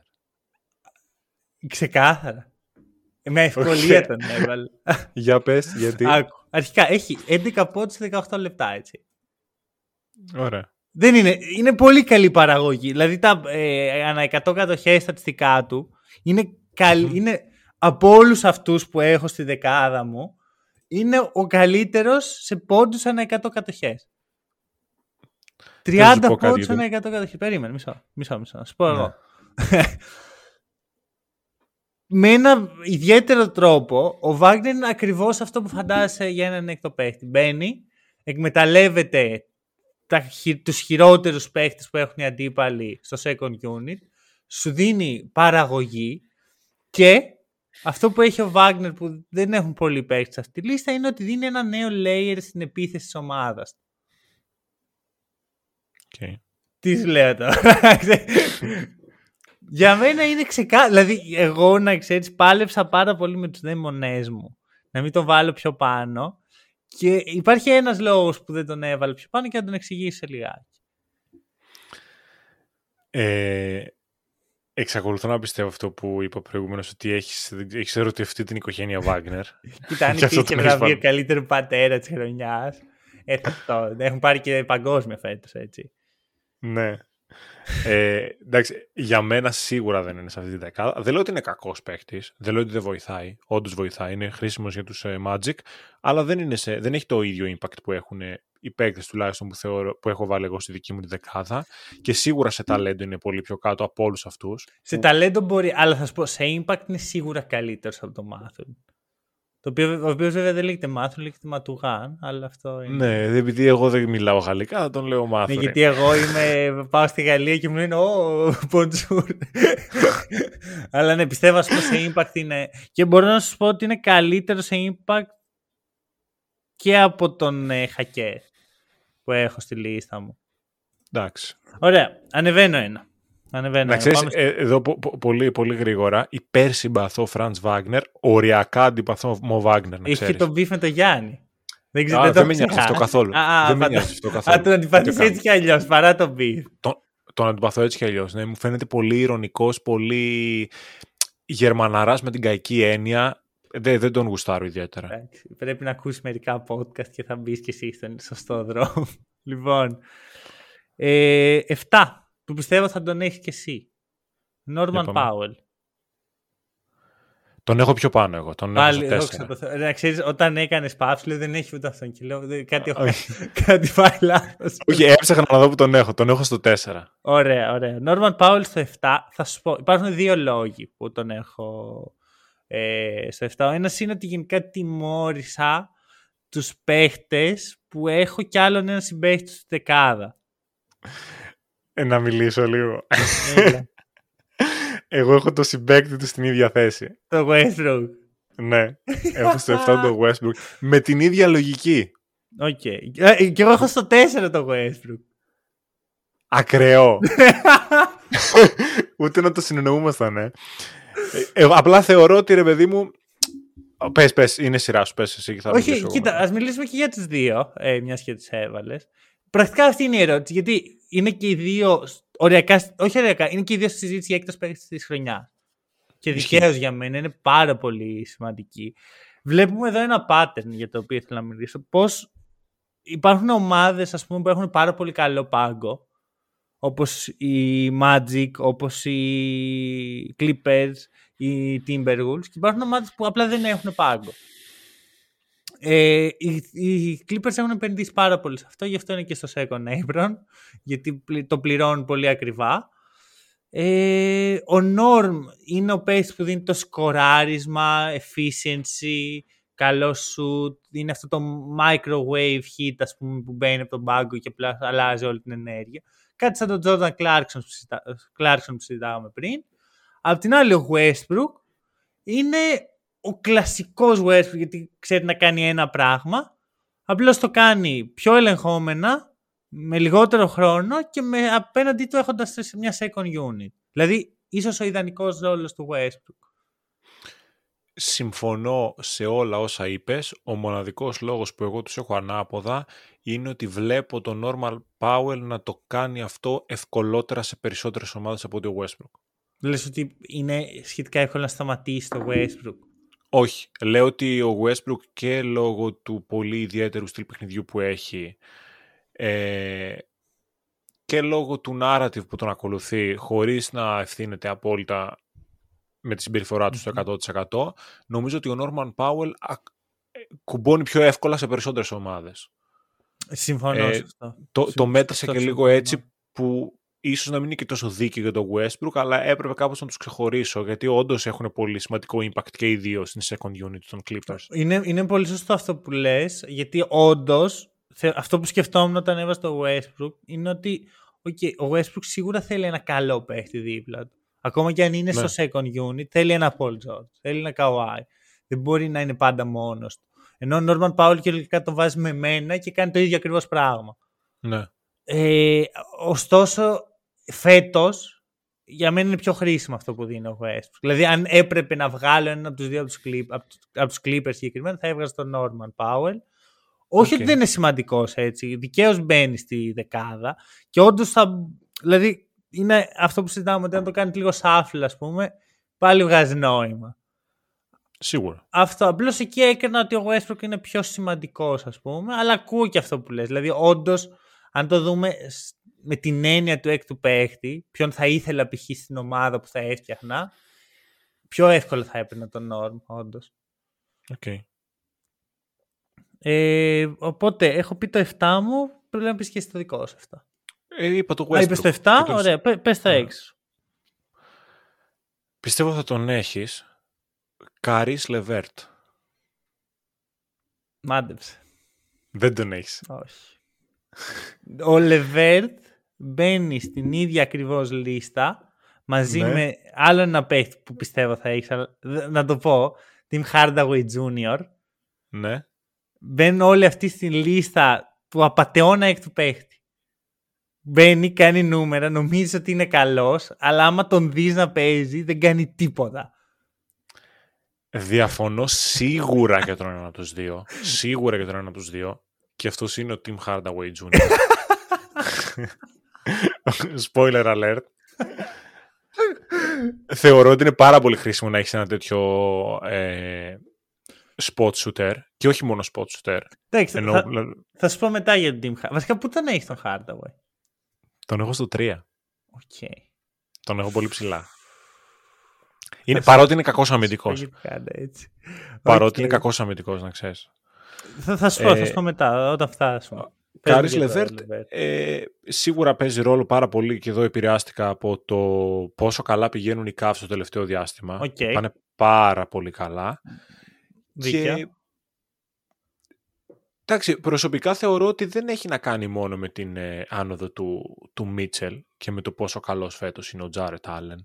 Δηλαδή φε- παίζουν σαν ένα σύνολο και πολλές φορές τον βλέπω τον Κάρις Λεβέρτ να έρχεται από πίσω και όντως να είναι ένας παίκτης που στα μάτια μου θα μπορούσε να είναι και starter κάποιες φορές στο συγκεκριμένο group παικτών, στο συγκεκριμένο roster. Μμμ. Παρότι το. Δηλαδή, εγώ να ξέρεις αυτό δεν μέτρησα τόσο πολύ τα στατιστικά του, επειδή ανέφερες empty stats. OK. Έχει νούμερα, δεν έχει καλά ποσοστά. Σουτάρει με 40%, 41%. Όπως και ο Jordan Clarkson σουτάρει με 41%. Δηλαδή. Αλλά Μμμ. ξέρεις, προσφέρει. Ε, με το drive του είναι αρκετά. βο- Βοηθάει στη δημιουργία παρότι δεν είναι και ο καλύτερος playmaker. Ναι. Σίγουρα βασικά δεν είναι playmaker, αλλά με το drive που κάνει δημιουργεί καταστάσεις για τους συμπαίκτες του. ναι. Ε, έχει Α- δίνει μια αθλητικότητα από τον πάγκο που δεν τη δίνουν όλοι οι παίχτες. 42% τώρα βλέπω εδώ το field goal το, το γενικό του. Θα το σου 6 πω, μπορεί να είναι λίγο too much, αλλά θεωρώ ότι άξιζε να είναι στη δεκάδα μου. δεν είναι κακός παίχτη. Να το πω, γιατί ακούστηκε σαν να είναι το τίποτα, ρε παιδί μου. Δεν είναι κακός παίχτη. Απλώς για μένα παίχτες σαν το Λεβέρτ είναι καταδικασμένοι να βρίσκονται σε ομάδες που δεν είναι τόσο καλές. Πραγματικά. Είναι, Οκ. ξέρεις, είναι μέτριες ομάδες, ομάδες ας πούμε pretenders, σαν τους τωρινούς Cavs, καλή ώρα, που θα κάνεις εκεί τα νούμερά σου, αλλά όταν είναι η ώρα να πάει για το τελικό push η ομάδα, συνήθως θα προχωρήσει από σένα. Είτε θα είσαι ένα ρόλο ακόμα πιο πίσω στο rotation, είτε δεν θα είσαι καν στην ομάδα. Γι' αυτό και δεν τον κάνω τόσο value. Γιατί δεν δίνει καθόλου του way στοιχείο για μένα. Δηλαδή είναι επιθετικά ok, αμυντικά ok. Δεν είναι κάτι. Εντάξει.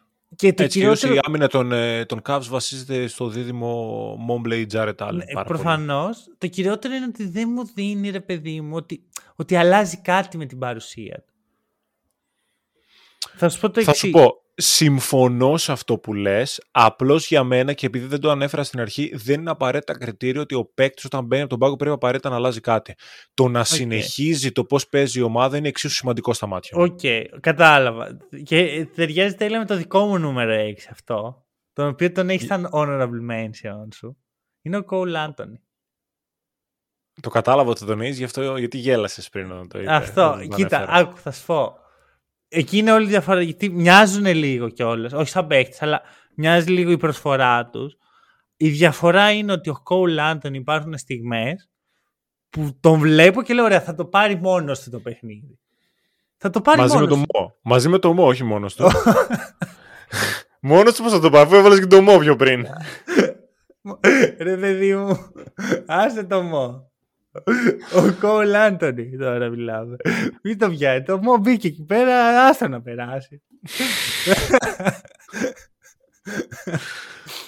Οκ. Λοιπόν, ρε παιδί μου, είναι αυτές τις στιγμές που μπαίνει ο Cole Anthony και δίνει αυτό το Λου Williams, το Jordan Clarkson effect, ας πούμε. Το ότι είναι.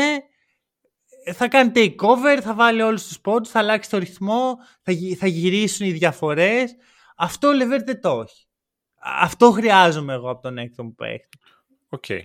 Δεν το... σε, και... σε, αυτό δεν διαφωνώ. Σε αυτό δεν διαφωνώ. Δεν το έχει. Συμφωνώ ότι δεν το έχει ιδιαίτερα. Και θεωρώ πως ο Cole Anthony έχει όλα τα φόντα κάποια στιγμή να είναι sixth man of the year, να είναι σημαντικός, ας πούμε. Δηλαδή, από την πρώτη μέρα που έχω δει αυτόν τον παίχτη, λέω ο μόνος ρόλος που έχει νόημα για αυτόν τον παίχτη είναι αυτό. Ο παίχτης που μπαίνει από τον πάγκο και αλλάζει το ρυθμό.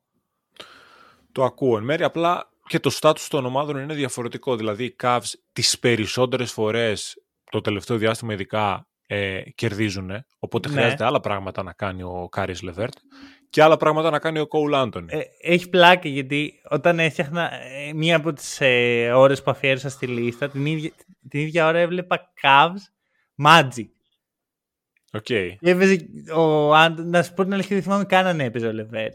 Μη σου πω τώρα okay. έπαιζε ο Λεβέρτ και δεν ήταν. Δεν τον θυμάμαι καν. Αλλά θυμάμαι τον Cole Anthony να κάνει απίστευτα πράγματα. Και λέω αυτό πρέπει να μπει σίγουρα στη λίστα.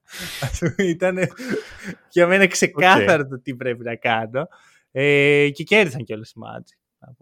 Όχι ότι κρίνει yeah. ένα παιχνίδι προφανώς, αλλά. Εντάξει, ναι. Αλλά ο Μο και ο Cole. Κάνουν τη διαφορά. Ακριβώς. Ε, ωραία. Άρα έχουμε πει και ήδη το νούμερο 6. Είπες τον... Έχω πει το νούμερο 5 μου, είναι ο Μπόμπι Πόρτις. OK. Okay. Να πω εγώ το δικό μου; Θεωρώ ότι θα τον έχεις. Δεν μπορεί να μην τον έχεις αυτόν. Αυτό το βρωμόχερο. Αυτό το μπεκταρά, το Σέρβο, τον Μπόγκταν Μπογκδάνοβιτς. Φίλε, όχι απλά τον έχω. Είναι το νούμερο ένα σου. Είναι το νούμερο ένα μου. Α, ήταν locked, τόσο locked. Ναι, θα, ωραία. Θες να μην συζητήσουμε γι' αυτό μέχρι να φτάσουμε εκεί; Θέλω. Πες το τέσσερά σου, γιατί εγώ έχω τον Norman Power. Που... Α, είσαι και εσύ το Westbrook. Το Westbrook. Και Άρα πάμε στο 3. Τον οποίο εσύ το έχεις μου ήδη. τον Tim Hardaway. Ακριβώς. Ωραία. Και έχεις ένα-δύο. Ελπίζω το ένα-δύο σου να είναι ίδιο με το δύο-τρία μου. Γιατί αλλιώς έχεις ξεχάσει κάποιον και ξέρεις Αλλά, πολύ καλά. Με αυτό, που, με αυτό Όχι, δεν τον έχω ξεχάσει αυτό να ξέρεις. έχω, έχω, να ξέρεις, θα το δεις μετά. Έχω εξαργυρώσει τη σαγλαμάρα που έκανε τις προάλλες και θα το ξεπληρώσω κανονικά στο, στο Φίλιππο. Απλώς τώρα εδώ, ο Νέρ, αλλάζω ο Bogdan Bogdanovic με Tim Hardaway. Σε έψησα, σε, σε έψησα ήδη.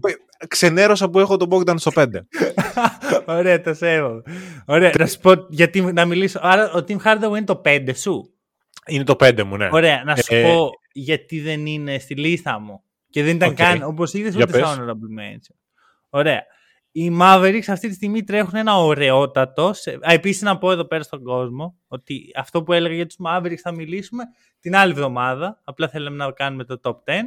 Την άλλη εβδομάδα έχει hot takes για Mavericks.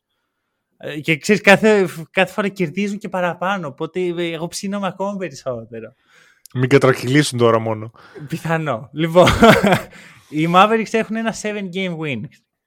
Σε αυτό το 7 game win, ο Tim Hardaway έχει τα φανταστικά νούμερα των 9,7 πόντων, 3 rebound, 1,7 assist, 33% FG, 29% τρίποντο. Και οι Mavericks είναι καβάλα στο άλογο. Δεν πιστεύω ότι είναι τυχαίο. Δεν σου λέω ότι όταν παίζει άσχημα ο Team Hardaway κερδίζουν οι Mavericks. Αυτό που λέω είναι ότι είναι τόσο σημαντικός ο Hardaway για αυτό που χτίζουν οι Mavericks που και να μην παίζει καλά δεν πειράζει. Το έχουμε έτσι και δεν πειράζει ο Hardaway. Εγώ να ξέρεις τον Team Hardaway αν δεν είχαμε το δίδυμο Λούκα Καϊρή και υπήρχε μια έτσι λίγο, ας πούμε ένας παίκτης, ένα διάρρη που ήταν πιο καλός αμυντικός από τον Καϊρή, τον άκουγα και για starter. Δηλαδή θεωρώ ότι είναι ένας πολύ χρήσιμος παίκτης. Ε, Ειδικά δίπλα στο Λούκα ταιριάζει πάρα πολύ. Με γιατί την είναι, ότι είναι spot και, και παίζει και on ball και off ball. Ρε, ο Hardaway είναι sniper. Τώρα, ασχέτως που δεν παίζει καλά τώρα το τελευταίο είναι, διάστημα. Ο Hardaway είναι, θεωρώ, από τους λίγους παίκτες στο NBA αυτή τη στιγμή που μπορεί να τον δούμε να βάλει κάποια στιγμή 45 πόντους από τον πάγκο. Ε, πρόσφατα νομίζω το έκανε κιόλας, πέταξε ναι. μια σαραντάρα έτσι ξυγυρισμένη. Δηλαδή, έχει πολύ καλό shoot. Πολύ καλό release. Ε, δίνει, είναι από τους λίγους που δίνει, θεωρώ, τόσο καλό τρίποντο από τον πάγκο. Ναι. Δεν ξέρω. Ίσως να, να τον έχω εγώ διαφορετικά στο μυαλό μου, αλλά πραγματικά δεν το νιώθω μου ταιριάζει πάρα πολύ σε αυτό το σύνολο, έτσι, με τον Λούκα. Δηλαδή, αυτά εγώ τα μετράω πάρα πολύ. Άμα μου τον έβαζε σε μια ομάδα άλλη, που χρειαζόταν, ας πούμε, στον πάγκο της περισσότερο playmaking ή κάτι διαφορετικό, μπορεί να τον είχα και εκτός εικοσάδας. Ναι. Ναι, δηλαδή, στο συγκεκριμένο ρόστερ μου ταιριάζει πάρα πολύ. Απλά ξέρεις ποιο είναι το θέμα μου, ότι ταιριάζει στα χαρτιά ίσως, απλώς δεν βλέπω το impact στο παρκή. Γι' αυτό τον έβαλα στη συζήτηση με Μάθριν και Βλεβέτ. Γιατί είναι παίκτη που θεωρητικά είναι καλή. Πιθανώς να είναι. Δεν, μην τους ισοπεδώνω, ρε παιδί μου. Δεν είναι κακοί παίχτες. Mm-hmm. Απλώς δεν το βλέπω. Και ξέρεις, αρνούμε να βάλω ένα παίχτη που πραγματικά δεν τον βλέπω σημαντικό στην ομάδα. Α πούμε, είναι... έβαλα το Μο και είναι λίγο αστείο και τα σχετικά, αλλά όντως όταν μπαίνει ο στο παρκέ νιώθω ότι οι, Marvel, οι Magic αλλάζουν κάτι. Με τον Team Hardaway τους βλέπω και χειρότερο. Εντάξει, είναι προφανώς χειρότερος γιατί αντικαθιστά τον Καϊρή. Αλλά ναι, δεν ξέρω. Σου λέω, ίσως είναι δικιά, δικό μου κόλλημα, αλλά έτσι τον αξιολογώ. Απλώς απλά να σε συμπληρώσω πριν προχωρήσουμε στον επόμενο παίκτη ότι όντως είναι σε πολύ ντεφορμέ περίοδο. αυτό που λες αλλά φέτος γενικά σουτάρει με 42% στο field goal και με 36% στο τρίποντο, που σημαίνει ότι σε ένα διάστημα που, οκ, ήταν λίγο πιο με η, η Dallas, ήταν από αυτούς όμως που βοηθούσαν. Εντάξει, αρκετά όχι, έχει προσφέρει. Νιώθω ωστόσο ότι πάλι όταν οι, οι Mavericks πάνε προς το καλό, προς την καλή κατεύθυνση, θα τον αφήσουν πίσω. Συνότι ότι το συμβόλαιο ότι είναι πολύ ωραίο για να γίνει trade. Εντάξει, αυτό είναι μια άλλη συζήτηση. να, να, να, το πακετάρεις εκεί με δύο picks και άλλον έναν. Και να τον στείλεις στους Bucks. Και αυτόν. Ωμέ, γιατί όχι. Όλοι καλή χωράνε. Δεν έχουμε άλλα picks. Δεν έχουμε άλλα ο Middleton στους στους ε, Mavericks, εγώ το λέω καιρό ότι ταιριάζει. Καλά, δεν δίνω Middleton, αλλά τέλος πάντων. γιατί, γιατί. Αφού σου αρέσει τόσο πολύ ο Team Hardaway. Ο άλλος είναι starter όμως. Τι θα κάνουμε. λοιπόν, νούμερο 3 δικό μου. Με, έχει γίνει αλλαγή σε ένα, έχει βάλει στο 3 τον Bogdan. Νας Ριντ. Εμένα είναι το ένα μου. Ωραία. Εντάξει, ο Νας Ριντ είναι ο, ο μοναδικός space που κάπως κατάφερε να σκαρφαλώσει το top 3 μου και στα δύο. Άρα παίζει να έχουμε νούμερο 2 τον ίδιο παίκτη. Για ποιον έχεις; Ελπίζω, ελπίζω να έχουμε τον ίδιο παίκτη, γιατί θα Ωραία. γίνει εμφύλιος. Το, το όνομά του ξεκινάει από M. Ναι και το επώνυμό του ξεκινάει από M. Ναι. Έχουμε τον ίδιο Πάλι, πάλι καλά. Γιατί θα γινόταν εμφύλιος αν δεν ήταν αυτό; Και είναι άλλος παίκτης με M και στα δύο, φαντάζεσαι; Δεν μου έρχεται κάποιος άλλος τώρα. Ναι, ούτε βέβαια. Οπότε, νούμερο 3 το δικό μου Naz Reed.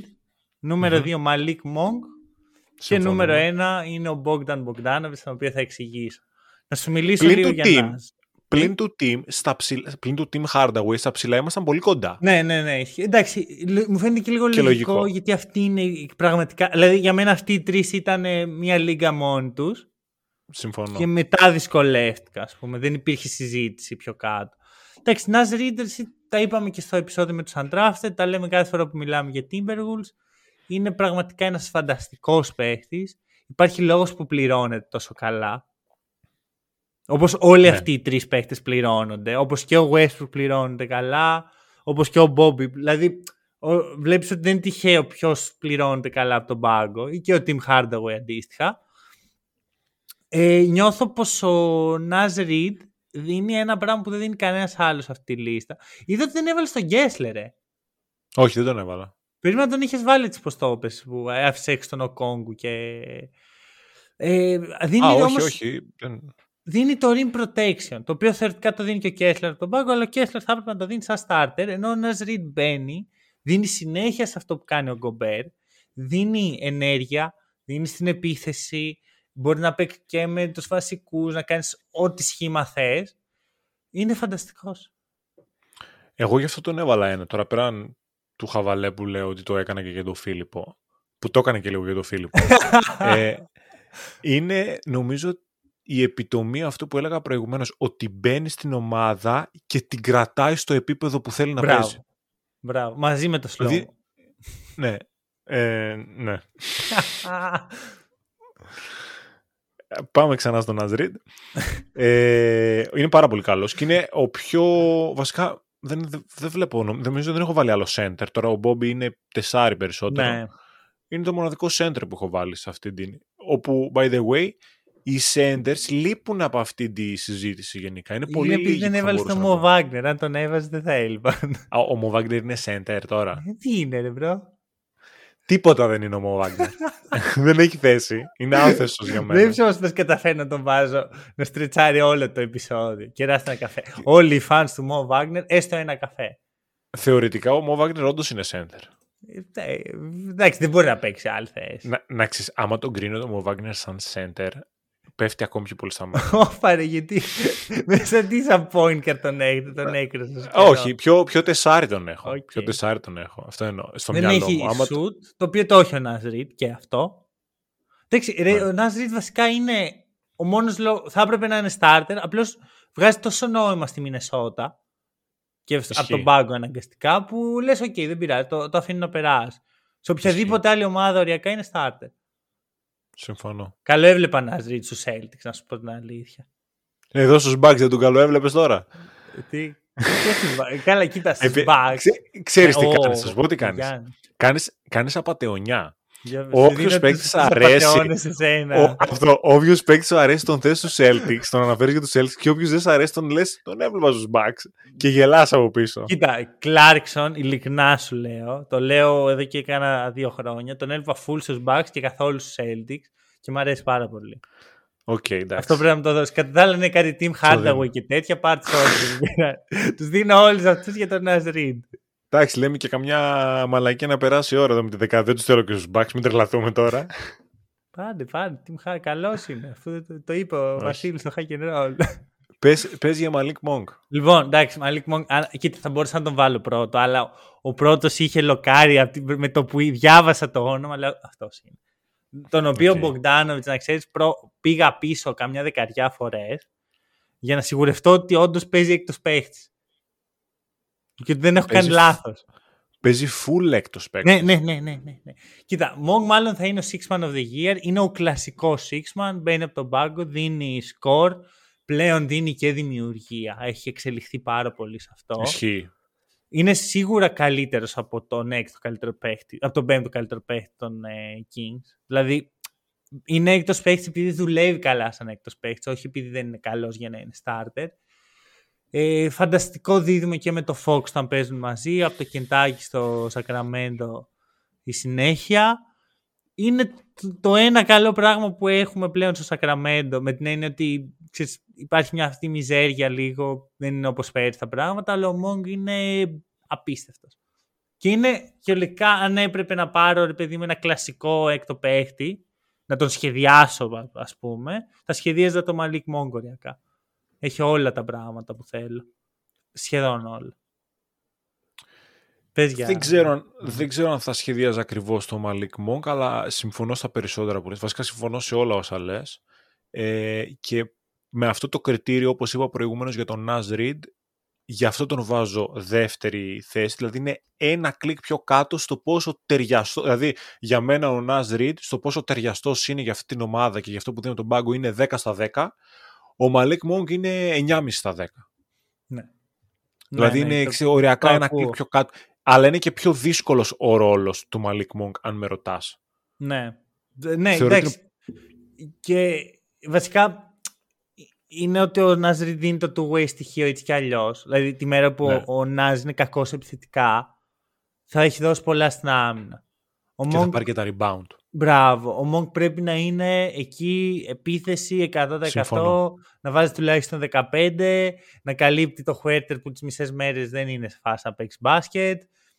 Είναι όντως άλλος, είναι πιο δύσκολη δουλειά αυτή τη στιγμή. Πέρσι θα σου λέγα το αντίθετο, ότι είναι πιο δύσκολη δουλειά του να είσαι ο Ναζ Reed, που η Μινεσότα ήταν λίγο στα χαμένα και η Σακραμέντο ήταν καλοκουρδισμένη μηχανή και στην κακή βραδιά του Monk οι Kings θα μπορούσαν να κερδίσουν. Αυτό φέτος δεν γίνεται.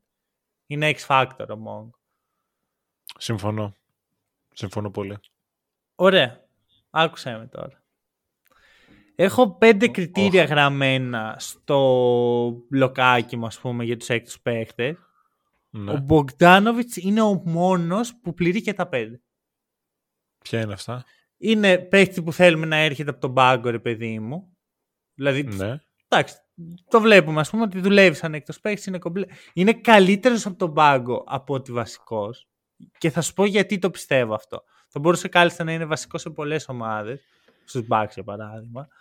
Αλλά Και Ε, θα ήταν παρολίγων. αυτό, αυτό, αυτό, να ξέρεις, το σκέφτομαι καμιά φορά αυτό. Να σου πω κάτι. Όπως και να έχει, δεν το αλλάζω γιατί πήραμε πρωτάθλημα Θα εκείνη το τη χρονιά. φέρνατε έτσι κι αλλιώς. Δηλαδή μου λες ότι θα βάζατε Σίγουρα. τον Bogdan αντί για τον DiVincenzo. Όχι, δεν θα παίρναμε τον Jrue όμως. Όχι ρε, το, και, και οι δύο θα ερχόντουσαν. Αυτό ήταν το deal. Εγώ νομίζω, τώρα μπορεί να είναι και λάθος αυτό που λέω, γιατί δεν το θυμάμαι και στο 100%, αλλά νομίζω ότι θα χαλούσε το deal με τον Jrue για να έρθει ο Κάποια στιγμή Bogdanovic. θα κάνουμε ε, επεισόδιο για what if και θα δεις ότι ήταν ε, μέσα Οκ. και οι δύο. Δηλαδή το, το, το σχέδιο ήταν Drew, Bogdan, Middleton, Γιάννης, Μπρουκ. Πήραμε πρωτάθλημα, δεν με σε, νοιάζει. πό- σε πόνεσα λίγο όμως τώρα. Ω, έτσι, πήρα- όχι, δεν με πόνεσε καθόλου γιατί πήραμε πρωτάθλημα. δεν με απασχολεί. Ναι, εντάξει, ισχύει, ισχύει αυτό. Ισχύει. Και σε- πρω- Πρωτάθλημα σε ένα καλοκαίρι που ο Bogdan ήταν τραυματίας, έτσι. ναι. Λοιπόν, ε, είναι, γιατί τον θέλω από τον πάγκο λοιπόν. Γιατί ο Bogdan έχει μια δυναμία, την άμυνα. Ο, όμως όταν μπαίνει με το second unit, μπαίνει με τους ε, πιο αδύναμους αντιπάλους, αυτό καλύπτεται. Έχει λιγότερο ε, φορτίο ας πούμε. Οπότε μπορεί να μαρκάρει ένα πιο αδύναμο παίχτη. Στην επίθεση είναι άρρωστος. Δίνει, είναι έβαλα σαν κριτήριο το πόσο καλός είναι. Νομίζω ότι είναι ο καλύτερος από όλους αυτούς τους παίκτε που συζητάμε. Για μένα τουλάχιστον είναι σίγουρα. Ε, θέλω τον παίχτη μου να αλλάζει το ρυθμό και ο Bogdan να αλλάζει το ρυθμό και από τις δύο πλευρές. Είναι κάποιες στιγμές που δίνει, το κάνει τρελό, ας πούμε, πάει ο Λίν, σκοράρει, κάνει ό,τι θέλει. Και είναι κάτι στιγμές που απλά χαμηλώνει το ρυθμό, επειδή έχει και αυτή την, αυτό το layer στο παιχνίδι του. Και το κυριότερο είναι ο πιο, το πιο πλήρες πακέτο. Έχει σκορ, έχει shoot, έχει off-ball παιχνίδι, έχει δημιουργία, έχει τα πάντα στην επίθεση. Εδώ μόνο ίσως τον ήθελα λίγο καλύτερο φέτος εγώ να ξέρει Δημιουργία. δημιουργικά. Ναι, φέτο, ενώ είναι πολύ καλός γενικά, φέτος δεν είναι τόσο καλός. Οκ. Το, το ακούω αυτό. Ότι όντως φέτος δεν είναι η καλύτερη του χρονιά δημιουργικά. Αλλά ξέρεις, επειδή είναι ο Bogdan, τον κρίνω λίγο και με αυτό που είναι έτσι κι αλλιώς. Ναι. Ακόμα και στην κακή του χρονιά δημιουργικά είναι ο Bogdan, ρε παιδί μου. Δεν σε ανισχύει. Έχει περάσει πολλούς Συμφωνώ. τραυματισμούς, η αλήθεια είναι. Και πιστεύω ότι και οι επιλογές του και οι τραυματισμοί του τον έχουν φέρει σε μια θέση να μην είναι να μην πιάσει ποτέ το ταβάνι του. Αλλά πραγματικά ρε, εσύ, αν έπρεπε, αν έφτιαχνα μια ομάδα τώρα και το πρώτο πράγμα που διάλεγα ήταν six man, θα διάλεγα σίγουρα τον Bogdan. Έτσι όπως το θέτεις τώρα στο τέλος δεν μπορώ να διαφωνήσω ιδιαίτερα γιατί του έχω τρομερή αδυναμία σαν παίκτη. Απλώς έχει να κάνει με το ότι ο Νάζριτ και ο Μαλίκ Μόγκ ας πούμε είναι πολύ πιο ταιριαστοί στις ομάδες τους, στους ρόλους τους. Αλλά δεν έχω να διαφωνήσω σε κάτι με αυτά ναι. που είπες για τον, ε, για τον Bogdanovic. Και μπορώ να σου κάνω άργιο ότι και οι δύο αυτοί είναι καλύτεροι φέτος.